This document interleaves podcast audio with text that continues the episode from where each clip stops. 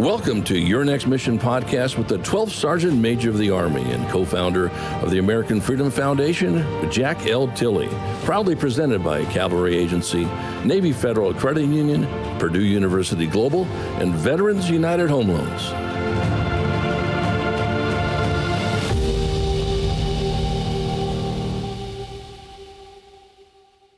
Hello out there, warriors, past and present, and your families. And and thank you for what you do for this great country. Uh, welcome to season three of Your Next Mission Video Podcast, a, a program initiative of the American Freedom Foundation. I'm Jack L. Tilley, 12th Sergeant Major of the Army, and your host. I always love saying that any doggone way, which is back on active duty. But uh, now, before we uh, get started, I want to personally thank our, our presenting sponsors Cavalry Agency, Navy Federal Credit Union, Purdue University Global, and Veterans United Home Loans for for making your next mission happen. They love our veterans and families. And I'm going to say this every week too. We love them too. We have a great show for you today. In fact, we have a wonderful show today. We're going to focus on the Army National Guard. And I'm excited to introduce Lieutenant General Jon A. Jensen, the 22nd Director, and Command Sergeant Major John T. Raines, the 13th Command Sergeant Major of the United States Army National Guard. Uh, so good to have you on the show. SMA, it's great to be here with you today. Thanks for for the invitation and you know have the opportunity to talk a little bit about the Army National Guard. Um, I tell you, the National Guard does such a great job, and I think our audience is really going to be interested to hear what both of you have to say today. But there's always a but to everything. Uh, we have a lot to talk about today. But before we do that, here's another but for us. Can each one of you tell us a little bit about yourself? And sir, we'll start with you. Okay, great. Uh, well, SMA, I'm getting ready to uh, celebrate my 40th uh, year of service. I enlisted initially in the Iowa Army National Guard, HHC, 1st of the 168 Infantry, back in November of 1982.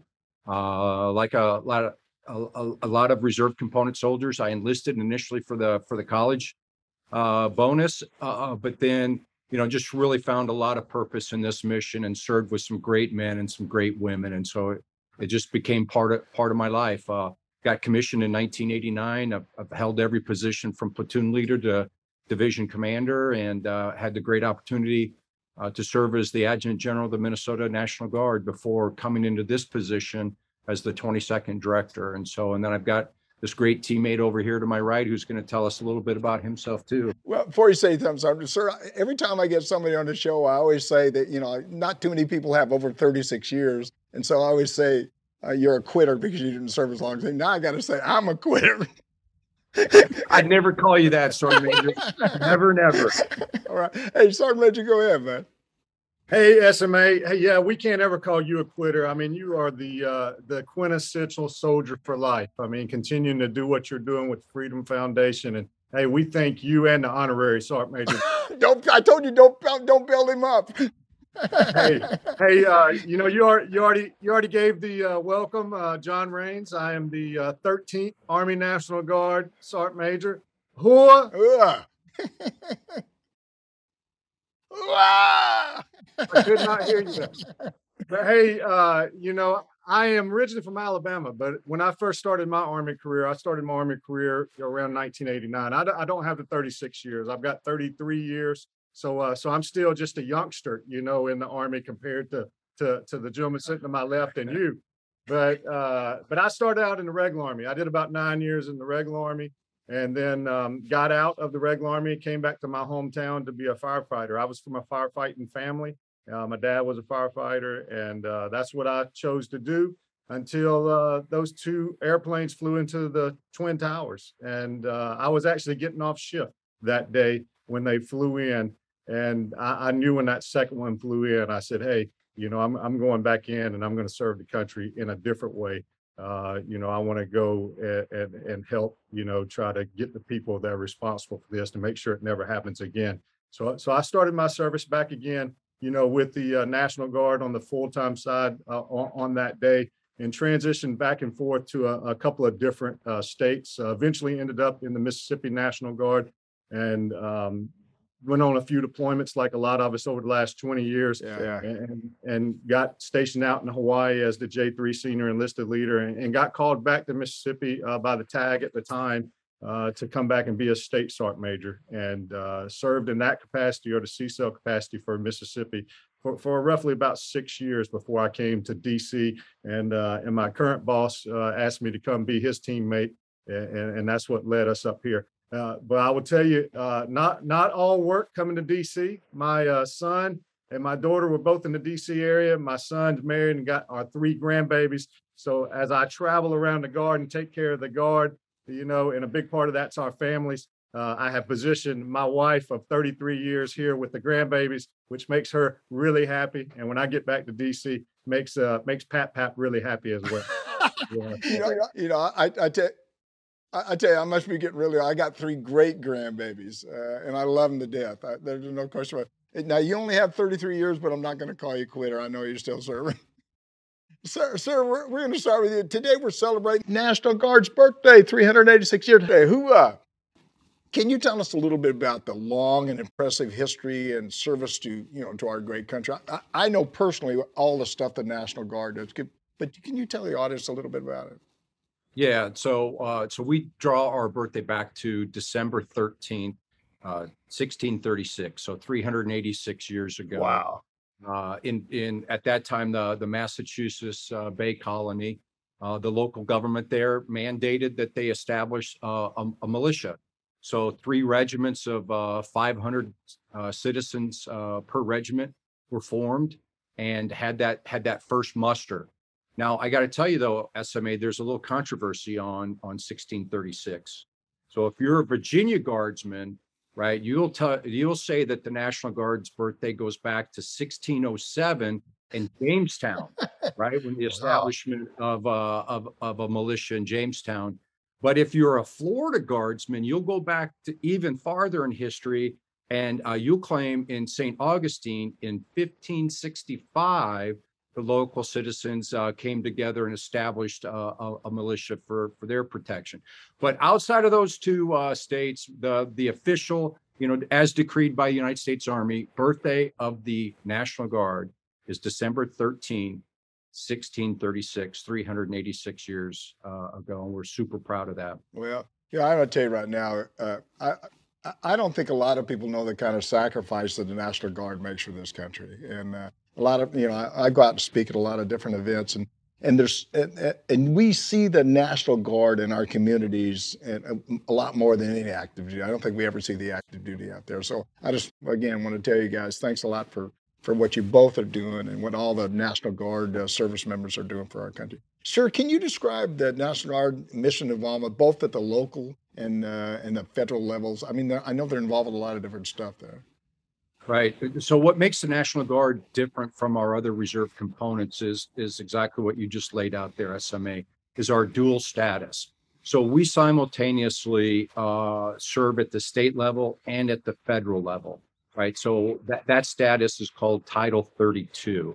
That Title 32 status is federally funded, but under the command of our governors at uh, at any given time. And so we're able to we're able to respond locally uh, inside our, our, our communities and inside of our state uh, upon the order of our governor uh, and, and can do that immediately. But we also have that federal mission where under the President of the United States and uh, the Secretary of Defense uh, can get mobilized and deployed as we've seen guardsmen do for, for the, you know, the entire history of the United States, uh, respond to federal emergencies, whether that's OCONUS or even inside of the, uh, the United States. So that that dual status makes us different than the other reserve components of, of the Department of Defense. Yeah, I, I simply tell you, in all the deployments that I've ever had in the military, uh, we could never get the job done without the uh, the National Guard. You know, the uh, Army's uh, well, I was on active duty. We had 10, now we got 11 divisions. But uh, that constant rotation of, you know, Afghanistan and Iraq, if the National Guard had not been in that footprint with us, uh, it would have killed the active duty. So, uh, again, God bless you for, for what you guys are doing. Sergeant Major, people first is, is one of the Army's, you know, major priorities. Uh, you know, I know your soldiers have been doing a lot in the last uh, couple of years uh, they, you know, that's affecting the families, and, and they really have accomplished a great deal. Can you talk a little bit about that? Hey, SMA, yeah, you're right. The uh, last few years uh, have been hard on all Americans, not not just guardsmen, uh, but but all Americans have had, you know, to deal with what's been going on the last few years. But but what better way to get through that than be part of the solution. And uh, when I look at our our guardsmen, I mean, I, I think that's exactly what's helped them and their families get through this. Is is they've often been part of that solution. Whether we're talking about COVID, whether we're talking about civil disturbance, hurricanes, storms, wildfires. I mean, I mean, you name it. Uh, you know, I, I think I heard the SMA talk about the other day. He was talking about the year of the guard, and he said, "Hey, it seems like it's been the year of the guard for the last three years." And uh, I think it's been the year of the guard for 386 years at least. That's for sure. So, so no, no doubt that these last few years we we have we have done a lot. And I mean, I think at one point in time we had over a hundred thousand guardsmen uh, serving in some kind of status, whether it be in those ones I just mentioned or whether it be supporting geographic combatant commanders in the warfight. And, and we always like to hit on that one because it's easy to lose focus when we're responding here on the homeland in our in in that role with our governors and then sometimes even with the federal government is asking us to respond in the homeland. It's easy to lose track of how many we do have forward deployed uh, with the war fight. So um, you know that that's always a good number and we always have a pretty much steady state force that is pushed forward uh, in, in that war fight. So you know so it's um you know it's it's been it's been difficult but i would say that it's been easier for the guard side because we do feel like part of the solution and we felt like that we're out there helping you know uh, not just our families but but the american family side of the house. And uh and and we've been on the news a lot. You, you've seen us a lot out there. Yeah. you've seen our presence out there. And i'll go back to what you said you know uh often you don't see the regular army in our communities stateside but what you do see is you see the guard. So a lot of times we get to know the Army through our Army National Guard because they are out there in the communities uh, doing what they do. But but I also like to to draw uh, our golden triangle. You know, we talk about the soldier, we talk about the family, and we talk about the employer. You know, every one of those allow us to be successful in the guard, and we couldn't be successful without any part of that triangle. Yeah, yeah. You know, that's you bring up a couple really uh, bring a lot of good points there. One, one is that on a normal day, I used to I, I normally say the active duty side of the house has uh, probably between 80 and 120,000 deployed about 140 different locations or, or 80 different. I can't remember the numbers right now. Or you guys are about the same way, aren't you? I mean, you have 100,000 probably deployed in 60 or 70 different locations around the country. Our, our, our, our high point, uh, SMA was, uh, June of two thousand twenty. We had a hundred thousand, uh, out of the three hundred and thirty-six thousand, uh, mobilized either on, on, uh, a mission here in the United States or an OCONUS mission. Uh, what we've been averaging after, you know, after we got out of the, the COVID response is about thirty thousand that are, that are mobilized at any given time here in the United States and, and, and overseas. And so primarily, uh, post COVID, it's been that federal mission. That's where our largest number is, but, uh, but it averages between 30 and 36,000 at any given time. Yeah, yeah. The other thing you made me think about uh, the the stress that's placed on you know the uh, the National Guard because they got a full time job. What about the employers? Do you have a lot of concern about the employers, especially when you deploy and then come back? I know that was always an issue when I was on active duty. Is that still a pretty big issue about going back and making sure they don't lose their employment? Yeah, no, it's it's no doubt that's a, that's always at the front of our mind uh, when we were asking soldiers to do anything SMA. So uh, it, it doesn't matter if it's training, it doesn't matter if it's you know the overseas fight, it doesn't matter if it's COVID. Uh, you know, to a to an employer, that's a soldier that's gone. You know, doing doing their everyday job for them. So so we try to put special effort there uh, and, and make sure our employers uh, appreciate their um, you know uh, are appreciated for what they give us, and it's not just you know uh, taken for granted. So we do things like boss lift, and we try to get them to see what their soldiers do.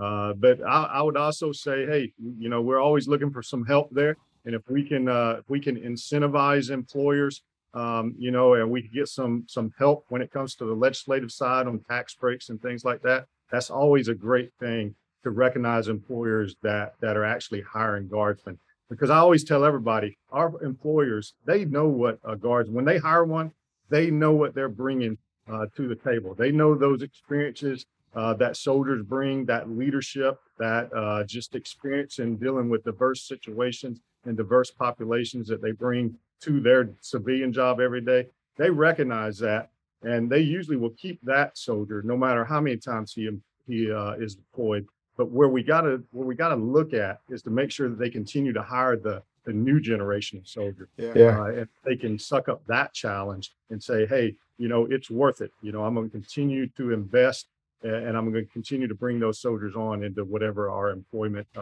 uh, op- Yeah. la- last question to that area. The, the uh, does the do you have so like a, a a- a briefing chart that you give the employer says, hey, look, this is the commitment. This is what they got to do every year. This is what, the, yeah, and so they got to sign that or at least yeah, at least get a briefing. Either one of you can answer that. Yeah, in, in in my experience, what we would do was we would arm each soldier every year with a document that showed all of their training uh, dates for the entire year that we asked them to take to their employer and share that with their employer. Yeah. You know, usually signed by you know company commander or battalion commander, just to to provide that formal notification to the employer about, hey, this is what the requirement is, this is what our expectation is, and what we found is that the more that we can communicate with our employers, the more supportive they are. Yeah. The more predictive that we can be uh, for the requirements, the more supportive uh, our employers uh, will be. And so it's that, it's like every other organization, SMA, you know this, it's communication, communication. Yeah. Uh, uh, the last thing of that, I would imagine sometimes you bring those employers into your National Guard uh, armories and say, let's brief you, let's, you know, get the education, have like a, a family day with them so you can keep them close to you. So they certainly understand. Yeah. Yeah, SMA. That that's the one I was talking about with the boss lift. Yeah. That's an example of one of those things where we'll we'll bring them in and we'll use our other side as well. We'll use sometimes we'll use our air guard component. Yeah. Yeah. We'll put them on airframes and let them experience getting to fly. You know, we'll put them in rotary assets on the Army side and let them fly on helicopters. But we go out our way to make sure they understand what what the soldiers are actually doing when they're away from that employment Yeah. because you know no, nobody wants to feel that hey uh, they're letting them go and uh, you're sitting around not being a productive member so it, it doesn't take long when you see uh, tanks firing and when you see you know, airplanes uh, taxiing to realize hey man when i'm letting these guys off from work they're-. Yeah, it's funny. Is that one last thing? I'll get off this real quick. Is is that when I was deployed down into Bosnia, that we actually brought uh, employers from Germany down into Bosnia and showed them around, gave them a big tour. So we wanted our community to understand the, uh, again, the kind of sacrifices uh, that our military make. Sir, you've talked a lot about modernization alongside the Army. You really, I think you've cited 2030 as a target date. That sounds like a pretty demanding additional training for a part-time soldier. What should soldiers and family members expect from that? Well, what's what's really exciting about the modernization efforts of the United States Army, it, it's across all three compos. You know, our active component, our Guard, and our Army Reserve. And so, in support of the regionally uh, aligned readiness and modernization model, or ReARMM, what we talk about, is is that we are going to modernize the entire United States Army. You know, as we head to 2030 and then even beyond into 2040. So here's what soldiers can expect during this time is, you know, this goes back to the, the predictive uh, requirements that we talked about with employers, is that there'll be three primary phases that uh, a unit will move through, a unit life cycle, right? There's always the, the training phase, there's always the employment phase, but now the Army has added a modernization phase where we'll have a dedicated period of time where uh, working with the Army is, will modernize a unit. New, new equipment is usually what that is. And so, uh, because it's a dedicated phase, now we actually get a plan for it. We get a resource for it instead of, and I'm sure you had this experience during your career. A lot of times we just jam it in between things, right? Yeah. Uh, it wasn't always, you know, really well resourced or, or planned out. You just went and did it because the Army said it's time. Well, now, now it's much more predictive and, and, and soldiers are able to plan around that. And more importantly, leaders are as well because whether it's NCOES or officer education, you know, there, there's only, only so much time that, you know, a guardsman have to be able to give to their unit because all these other competing demands. And so I think we're going to be more predictive uh, for our soldiers. And as a result, we're going to be able to move through this model pretty quickly. It, it's. Uh, I remember during Iraq and Afghanistan, uh, we never have enough money to do the kind of training that we need. We never have enough time, and and especially in war, uh, they give you all the money, you just don't have the time. And when in peacetime, you got all the time and no money, which is really sort of sad. Uh, that's for doggone sure. Yeah, that's. Uh, The, the other thing I think about, I, probably the audience doesn't know that, that we're continually transforming the military, the National Guard, the Reserve. I mean, we're always transforming. So it's just not something that we do every three or four years. It's something that's constant. And that really, I always tell people the, uh, the difference in our military for all services is I always say it's a non-commissioned officer corps because that's, you know, some junior leaders that really make some big decisions. And it's our technology. Uh, that makes us the biggest. You know, we're not the biggest army in the world. We're the third largest. I think it's uh, India, Pakistan, and then us. We're number three. But uh, that's that's a big deal. We got to make sure we keep transforming the army and making sure that we have the the right equipment. The other thing is uh, going back to Iraq and Afghanistan. One of the disadvantages of that time was, hope it's better now, is that the uh, Army National Guard didn't have the newer type of equipment. We had older equipment at that time. And what we did is all of a sudden we threw all this equipment on you that was new equipment. I, am sure we fixed that problem now, haven't we? Or, or have we, I guess? Well, we really want to try to do this on the front end of, of, of any training cycle that leads us into an employment or a deployment cycle. Yeah. And so I think you're, you're, you're right on there, yeah. SMA. Well, you don't want to do it is get mobilized, go to your mobilization station, and then all this equipment's dumped on you right there, right before you go into theater. Because what you want to be able to do is have the reps and sets with that equipment so you're an expert on that uh, equipment and the key part of that and you laid that out sma is our nco corps yeah. right we got to make sure our nco corps uh, has the time to develop that expertise so they can do what they do better than any uh, other element of the of the military across the world, which has trained U.S. Army soldiers to to be a lethal force on the battlefield. Yeah, there's no question, sir. We're talking with Lieutenant General Jon Jensen, Director and CSM John Raines, Command Sergeant Major of the United States Army National Guard. And if you're watching your next mission video podcast with me, I always like to say your host, Jack L. Tilley, 12th Sergeant Major. Don't forget, uh, you can if you enjoyed this discussion, you can click on that subscribe button below and uh, and join the force. Be a part of the team. Be a part of the National Guard team, the Army team, but be a part of our country's team, and that's uh, that's certainly what we're looking for here. Sir, to continue on our discussion about modernization, you said that modernization is just not about equipment. Uh, what do you mean by that? Yeah, when when we talk about modernization, we always think of new things, right? New new kit, new gear. Uh, but for the Army, it's it's also going to be about new organizations. We're going to organize the Army differently. You know, we have now moved back to division centric formations, right? Where the decisive action arm of the of the Army is going to be that the division headquarters and the and the brigades below it. But more importantly uh, than that, it, it's about people, yeah. right? It, it, it's it's it's ensuring that we're recruiting uh, and assessing the right people. It's about retaining the right people. It's ensuring that we're training um, our, our people and and we're giving giving them the latitude uh, to lead. You know this, SMA. The United States Army is all about people. We are a people-centric force, and so we've got to get the people part of this right because uh, it's not always about the most modern equipment. It's about the most lethal soldier, and uh, our soldiers are the great young men and the great young women that, that come join United States Army, Army Guard, and Army Reserve. Yeah. So, Sergeant Reggie, you want to add anything to that? Hey, uh, you know SMA, we talking about people, you know, people that's that's our lane, right? Yep. But, Absolutely. You know, we talk about people, you know, what's that mean to NCOs? That means individuals, um, you know, crews and small teams. And when we start talking about modernization and we start getting this new equipment in that's got new, you know, capabilities, you know, we, we've got to be ready as uh, NCOs and we got to be spun up and we got to understand this new equipment so we can put it in the hands of a lethal, you know, soldier that's going to go out there and do the end business, you know, at, at point uh, of the spear. Because uh, I, I, mean, that's that's really what it's all about, especially when you're talking about NCOs. And you you said something. You made a comment. You said uh, you said one of the things that makes our uh, military different. Uh, I always like to say two things. Our NCO Corps, no doubt, makes our Army different. But but our reserve component to include our Army National Guard, that's the two things we like to point out because nobody has a reserve component like like the U.S. military has, and, and that advantage that that we give, you know, our political leaders when they make decisions.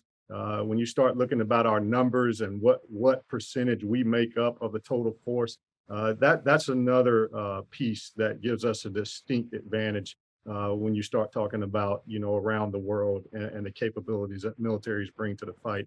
But but getting back to the people side of the house, you know, I look at the modernization, and, we're not just modernizing just just to keep pace with uh, with our peers. You know, we're, we're also modernizing just because we need to do some things better. Yeah. Yeah. When we look at when we look at taking care of our people, for example, I, I look at some of the things that are out there on you know that give us challenge right now. You know, we've got we've got just so many sets of orders, and when when our regular army counterparts think about orders, in their mind, they're thinking about travel orders. They're thinking about, hey, I'm going somewhere, I'm going to school. But in the guard, that means pay orders. Every time we bring a soldier on, that means that, hey, we got to cut a new set of orders for that time period. Yeah. And, and we're challenged by that, you know. So when you start looking at things out there, uh, we need to modernize our systems as well of taking care of people and, and, to enable us to take care of our people, you know, more efficiently and effectively. And really that means paying them the right amount at the right time so, so that's some of my focus when I think about the people front and I think about modernizing.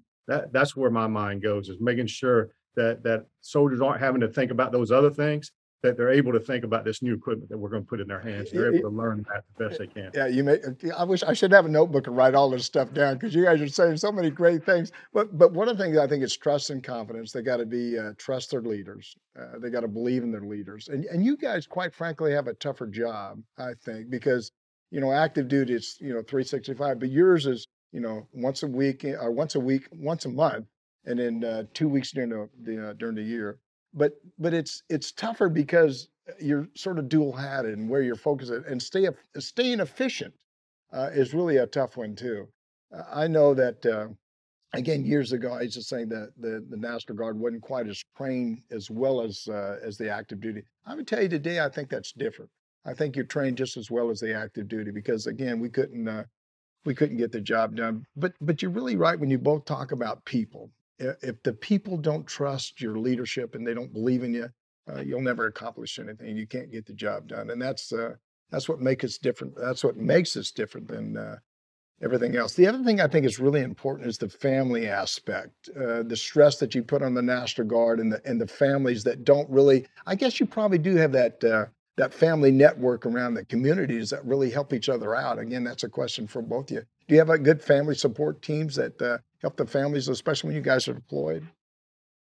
Yeah, SMA. Um, you know, I you know I told you earlier when I introduced myself that I started out in the regular army, Yeah. and, Yeah. and then I came into the guard. And, and I would say that you know when you look at some of the challenges that are out there, you know that that is one of the challenges piece because our soldiers aren't always from you know within you know two blocks of their armory. Uh, our promotion systems and stuff spread spread soldiers out across our states. So um, so so we're challenged, but I also think that's one of the things. If you look at some of the positives that have come about through COVID, you know, we we've actually come out with some you know some virtual uh, options out there where we've gotten a lot better at communicating with uh, with those distances involved. And uh, and I, I look forward to seeing you know where we can go with those pieces. But but I, I'll also tell you, you know, uh, I, I would be remiss if I didn't bring up Karen. You know, I told you I've been married 33 years you know she she goes she'll be at the nominative leader course uh, this next week. Uh, she'll be sitting on a seminar uh, with with the SMA's wife uh, Alexandra. And that they actually um, you know reach out to the families and they try to make sure that that we're hearing where the struggles are at in those families. And I think at the end of the day that that's what these family support groups are there for you know is to be a that communication like like like my boss just said he said communication communication communication we've got all these resources out there. You know, um, uh, you guys provide you know a wealth of knowledge, but there's just all kind of resources out there. But where we often fail is being able to put those resources in the in the soldiers' hands when they need them, just because you know you know whatever the the constraints are there that that are challenge us to get after that. So we we've got to we've got to get better at that. But I, I think we've always got our eye on trying to make sure that that the families are represented in what we do because we know that's how we're going to be successful. We know, you know, the Army's been down on their recruiting number this year. We were a little down on our recruiting number this year. So, so we know if, uh, you know, my core values, I always tell everybody God, family, country, service. So when I talk about those things, if the guard wants to be successful, I got to bring the guard up to the family. Absolutely.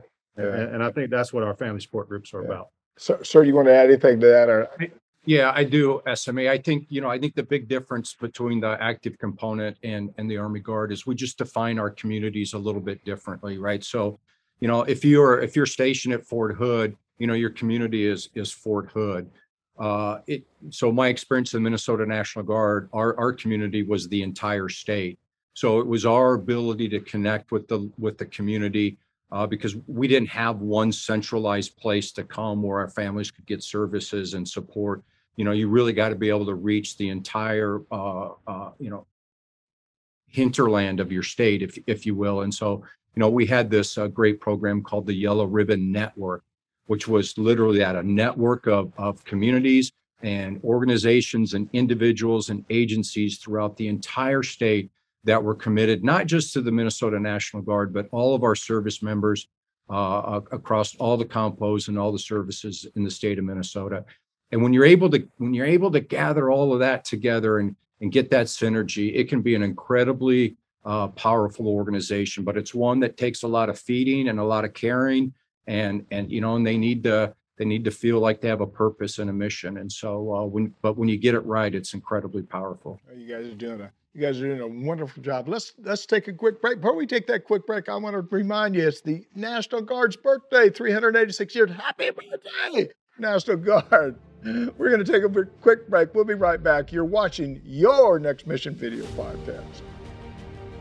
You're watching Your Next Mission, proudly presented by the Cavalry Agency.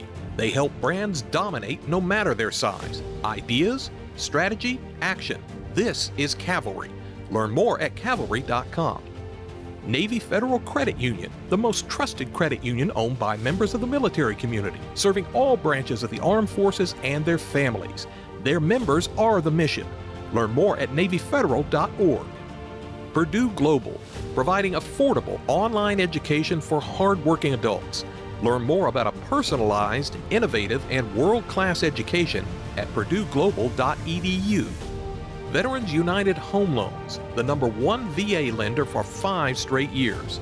If you're buying, they're funding your dreams. Learn more at veteransunited.com. Now back to your host, the 12th Sergeant Major of the Army, Jack L. Tilley.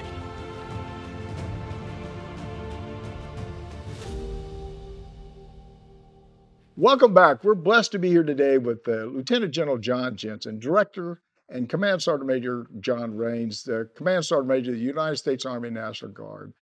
And we're celebrating the, uh, the National Guard's 386th year birthday. Don't forget that. Wherever you are, stop, say happy birthday to the National Guard.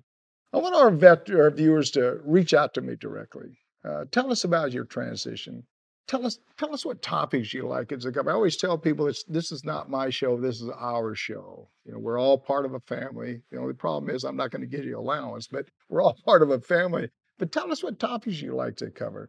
You can call or text me at 844-424-1134, and I'll actually reach back out to you. Or send me an email at smatilley at yournextmission.org. Okay, let's uh, let's pick it up where we left off. Uh, you know, unfortunately, we're, Sir Sergeant Major, we're heading into our final segment with you both today, and I, I hope you both enjoyed it as much as I have. I just, just have a, I probably have a ton of questions, but they're only going to let me ask you a couple more questions here. To follow up, uh, Sir, you've said that uh, that this is your federal mission that enables you to accomplish your state mission. Can you can you elaborate on that? Absolutely, SMA. You know, uh, when you're preparing a soldier or preparing a unit for for combat, that's the most complex uh, mission we we could ever do, and and so we prioritize our federal mission because it's the most difficult, most complex mission. Uh, and if you're able if you're able to do that, you can do anything back in your in your state and your community, uh, whether it's responding to COVID. Right? There was no there was no COVID response plan. We had to you know, along with our governors and, and uh, our other civilian leaders, we had to really develop this uh, on the go. But what allowed us to do that, and what allowed our, our great soldiers to contribute that effort, is that they are prepared to do the most complex thing known to mankind, which is combat.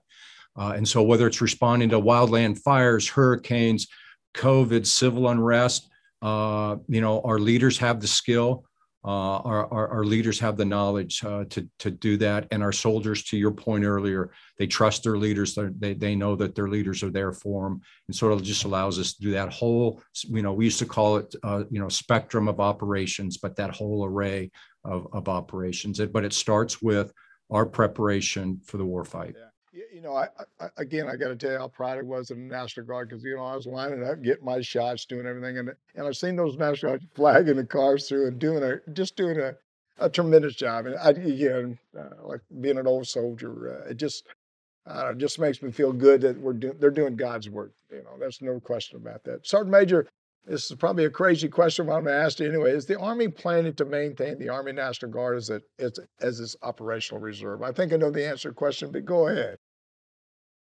Hey, hey SMA, uh, you know, I'm going to say a loud uh, uh, SMA Jack Tilley. so, uh, so yeah, with, with, without without a doubt. I mean, does it mean we're going to look the same, you know, in 2030 as we look now? No, I, I, think the director already talked about that. You know, the division is going to be the centric organization, not the brigades. So uh, we're going to have some with MDO, multi-domain operations coming down the pipe. We're going to have some different kinds of units out there. You know, uh, you look at uh, the the compo uh, mix. Uh, there'll probably be some looking at hey uh, some early deploying units that the regular army needs in their formation. There'll probably be some of that discussed to go back and forth. So when you look at those things, you know we'll, we'll no doubt be a part of the we'll be the operational reserve and when you look at the army national guard what what what are we in the army national guard we are the combat reserve of the army so uh, that that's that's our big mission right so if you want to be the combat reserve of the Army, what's that mean? It means you got to look like the Army. So uh, so our formations are going to look a whole lot like the regular Army formations look, and, and we're gonna we're gonna you know we're gonna give them that capability they need in that near peer fight. Because when you look at our force and you look at no matter what you're talking about, maneuver, maneuver support, you know, uh, you look at the divisions going to be centric. Eight of the 19 divisions are guard divisions. So you look at uh, maneuver and maneuver support, uh, that's about 48% uh, of the regular Army, uh, of the whole makeup of the whole entire Army is guard units. So when you look at that, I mean, you know, we're a team and we're ready to go and, and compete in that space you know, with uh, with whatever comes down the need uh, our country needs us to do. I, I, don't think most people realize, you know, when I came on active duty, which was a long time ago, uh, we had 18 divisions in the Army and, then we shrunk it down to 10. I always I was always worried when I was on active duty whether or not we and I think there were discussions about even moving up you know lower to lower. I think at one time I heard maybe eight or six divisions, which is scary. But but luckily again, when you look at the uh, the 11 you got now and the eight that you got, you got eight divisions in the National Guard, correct? Am I right? Yeah, yeah. Right. So you got a total of 19, but uh, but that's that's scary. I mean, that's when you look at that, that's not really again, that's not that's not that big a force when you look at the kind of things that we have to do when you talk about deployments and and uh, and wars. God forgive us. I hope we never get another war. But but we know, I know, or I think anyway, uh, every five to ten years there's something going to happen, uh, something somewhere around this world because there's too many uh, too many uh, people that just uh, don't think correctly about stuff. Just can't live life the, the way we should be living life. Uh, you know, first of all, let me say that uh, happy birthday again to both of you, and, and I've I've enjoyed just really talking to you guys, uh, and I can't thank you enough for what you're doing. And, and again, I don't think you guys get enough recognition. Uh, you know, I don't think people really fully understand the kind of sacrifices uh, the National Guard makes for our country. I again, as an old soldier, I can tell you, I knew it when I was on active duty. I could never have gotten it done without uh, the Guard Reserve and active duty, the Army. Uh, you could never get the job done.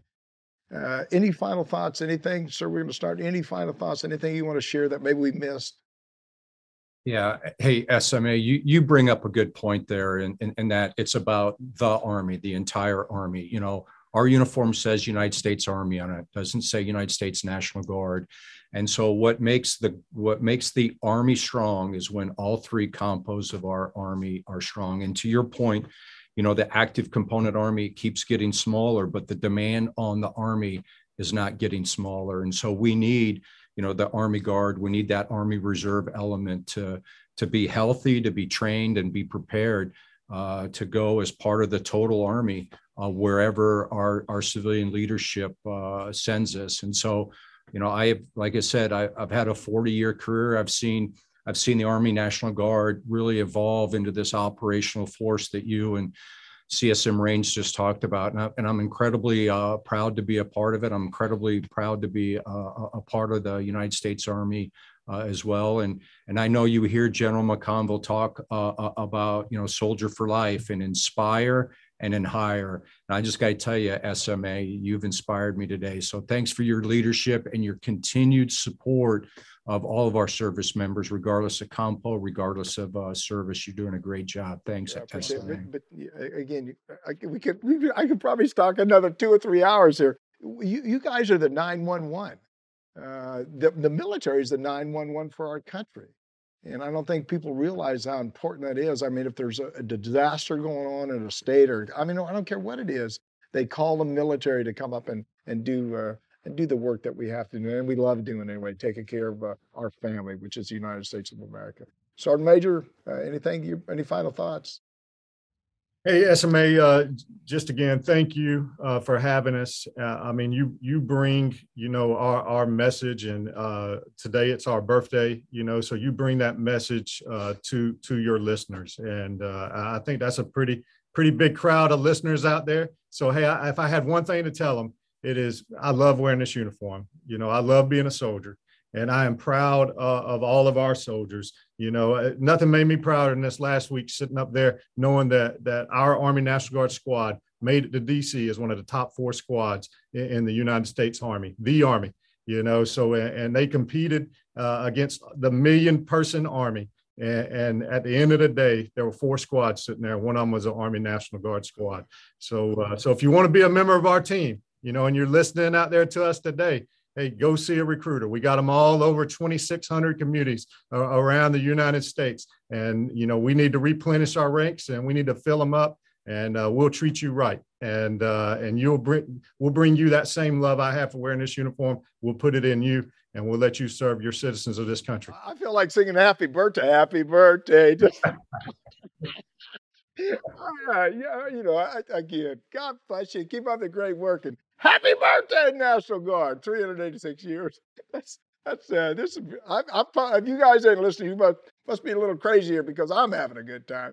Thanks to uh, Lieutenant Gen- Lieutenant General Jensen and Command Sergeant Major Raines for for being with us today. If they didn't motivate you, something's wrong. You got your feet stuck in the mud. I'm uh, Jack L. Tilley, 12th Sergeant Major Army, and you've been watching uh, your next mission video podcast. And, and thank you for watching today please visit our website on yournextmission.org and leave me a review. I always say, I hope it's a good review, but if it's not, I can take it. Uh, but tell tell the truth. I, I want to make this better and better and better for you. It's not about me. It's about the Army. It's about making changes for our families and, and do all we can to make it better and better and better each and every day. You can also visit our partners there who uh, can provide you with so many services that will assist you in your transition out of the military. I know that's tough sometimes, but, but we want to help you. Also, please visit our corporate partners and, and see all the jobs that are available for you. Please know we want to assist you any way we can. I'm going to say this one more time. Please know we want to assist you any way we can. Uh, please follow me on all my social media channels. I'm an old guy, never thought I'd ever say this stuff Facebook, Twitter, Instagram, YouTube, and LinkedIn. Together, we can make a difference connect. And if you enjoyed this discussion, and I know that you have with Lieutenant General Jensen and Sergeant Major Raines, again, I want to I want to wish them a, a, happy birthday, National Guard. I, I, just love the heck of what they're doing and what they're doing for our country. Uh, if you've enjoyed this, please hit that subscribe button uh, down below. Don't forget, we want to hear from you. Please uh, leave me a message or send me a text at uh, 844 424 1134 or send me an email at SMA Tilley at yournextmission.org. Again, thanks again to Lieutenant General Jensen and Sergeant Major Raines for, for being with us today. They are making a difference. It was uh, just great having on the show. I always have final thoughts at the end, and, and I think today I'm just going to say I, I absolutely love the National Guard, and I think uh, they do so much for our country. The, the sacrifices, the, co- the commitment, the deployments that a lot of people never know the kind of sacrifices they make for a country. And just think about the families that are separated. You know, active duty, you know, I was 365, seven, you know, uh, uh you know, 24 hours a day. I was there. I was engaged. But when you talk about the National Guard, there's there are people that one week in a month, two weeks a year, that are sacrificing so much to make us or allow us to be free. And sometimes we take that for granted. Never forget, we live in the best country in the world and we love our freedom, but it's because of the sacrifices that our military make for all of us that we can't live free. Again, thanks for watching and thanks to Cloudcast Media and New Mind Studios and of course our four presenting sponsors, Cavalry Agency, Navy Federal Credit Union, Purdue University Global, and Veterans United Home Loans. We appreciate all they do for our military. And as always, I love this part too. And as always, see you on the high ground. Hooah! You've been listening to Your Next Mission, brought to you by the American Freedom Foundation. Learn more by visiting yournextmission.org.